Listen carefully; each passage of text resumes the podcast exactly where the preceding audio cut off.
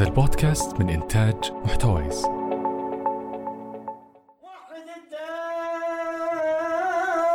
الدايم. سبح بحمد الله.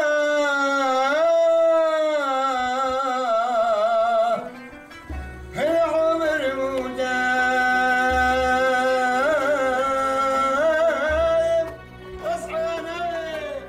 أهلا.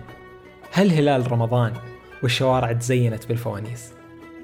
اشتقنا لروحانية الشهر الفضيل وأصوات المساجد بالدعاء والصلوات ولمة الأهل والأصحاب. مسحرات الحارة ينادي وهذا صوت مدفع الفطور. عالمنا العربي مليان عادات كثيرة نشوفها أو نسمع عنها في القصص. اسمعوني أنا حسين علي في قطايف واللي في كل حلقة راح نسمع قصة جديدة. كل عام وأنتم بخير.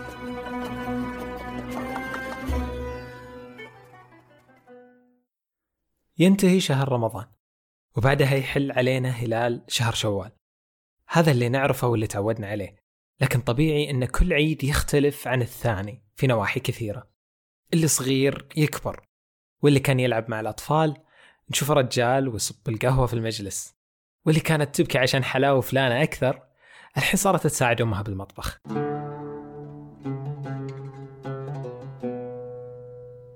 مين ما مر عليه الموقف إن إذا شربت موية الصباح أخوك يمزح ويقول ما يجوز تراك أفطرت. ولا العم اللي نسميه كاش بدل ما كان يعطينا وإحنا اطفال خمسين ريال وصارت تنقص شوي شوي. ونسالنا ليش؟ قال أنت كبرت.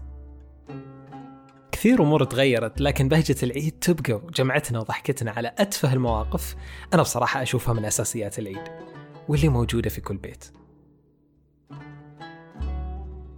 كنا قبل في الأيام الأخيرة من رمضان كل تفكيرنا عن العيد وش بنسوي فعاليات للعيد؟ بعضنا يروح للأسواق الشعبية ويشتري ملابس العيد ولا التجهيزات مثل الحلويات والهدايا للأطفال. كانت بداية أيام عيد الفطر ما نعرفها ولا يوصل لنا الخبر بشكل رسمي. إلا بعد صلاة العشاء في آخر يوم من رمضان.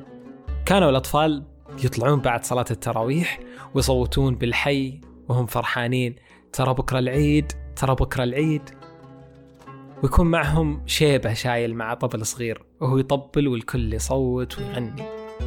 كل النساء يبدون بتحضير حلوى العيد والمعمول وحتى الحنة عشان يتزينون فيه قبل العيد. أما الرجال يجتمعون بالحي ويساعدون بعض بتركيب الأنوار. بعضهم يغسلون السجاد ويفرشونها بالحي ويصلون عليها صلاة العيد. وبعدها يجلسون ويتقهوون في صباح العيد. قبل ما كنا نعرف إلا السعادة وأن نعيش اللحظة في وقتها. كانت الحياة بسيطة رغم أن الكل مقتدر لكن ما نحس بلذة الشيء إلا إذا كانت الهدايا وتجهيزات الأكل والملابس والزينة كل هالأشياء هذه تكون بسيطة.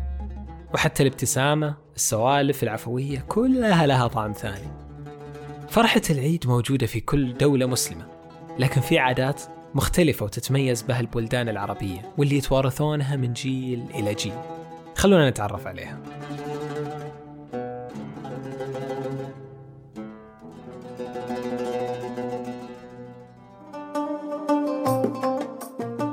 تبدأ كل عائلة سعودية باستعدادات العيد في آخر أيام رمضان.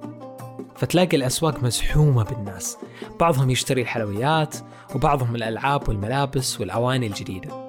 أما في صباح العيد يتجمعون الناس للصلاة. وبعدها تبدأ الزيارات والتهاني والتبريكات. وفي بعض العوائل الكبيرة يستأجرون استراحة أو شاليه في منتجع. ترفيه وكسر روتين. طبعا يختلف الاحتفال بالعيد في المدن عن القرى. في القرى هو موضوع مرة يختلف. يجتمعون الرجال بالحي ويبدون برقصة شعبية يطلقون البنادق تعبيرا عن فرحهم واستقبالهم للعيد. أما العيد في الإمارات فله طقوس خاصة. يشوفونها أنها فرصة لكثرة الصداقات وفعل الخيرات. تقوية الروابط الاجتماعية أيضا. يتقسمون الفرحة بين العوائل والجيران ويتبادلون الأطعمة والهدايا. أكثر شيء يميز العيد في الإمارات قديما أن الناس كانوا يستعدون له من العشر الأواخر يسافرون على ظهر الجمال إلى المدن. هذه المدن كانت فيها أسواق وخيارات أكثر للشراء فكانوا يشترون كل شيء يمكن يحتاجونه في العيد من أواني مواد غذائية اللي ممكن يستخدمونها في أكلات العيد الشعبية.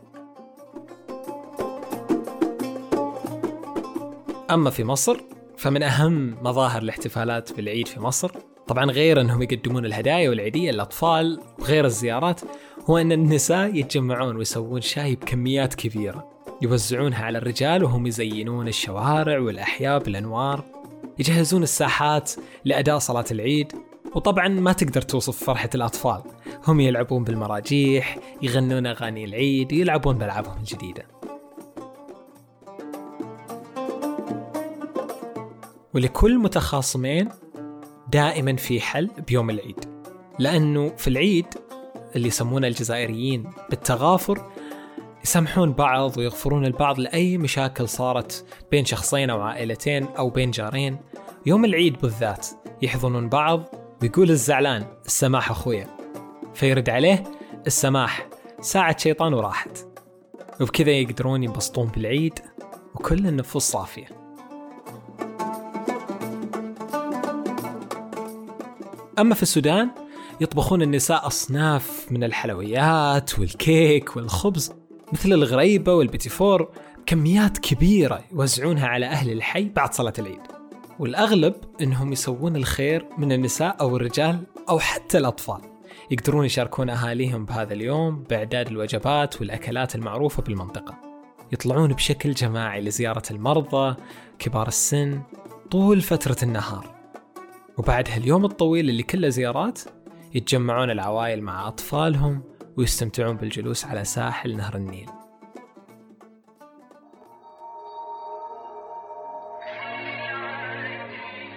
يا ليت لو أقدر أذكر كل عادة من عادات العرب في عيد الفطر لكن العيد ما يربطه لا زمان ولا مكان هو فطرة وبجيته الكل يفرح. واجبنا بعيدنا هالسنة أن نستقبلها بفرحة أكثر من قبل. لأننا نقدر نتعيد بالبيت ولأننا نقدر نخلي أملنا أقوى ولأننا ما زلنا بخير. ونقدر نعايد بعض عن بعد مع أهلنا. وعساكم من العيدين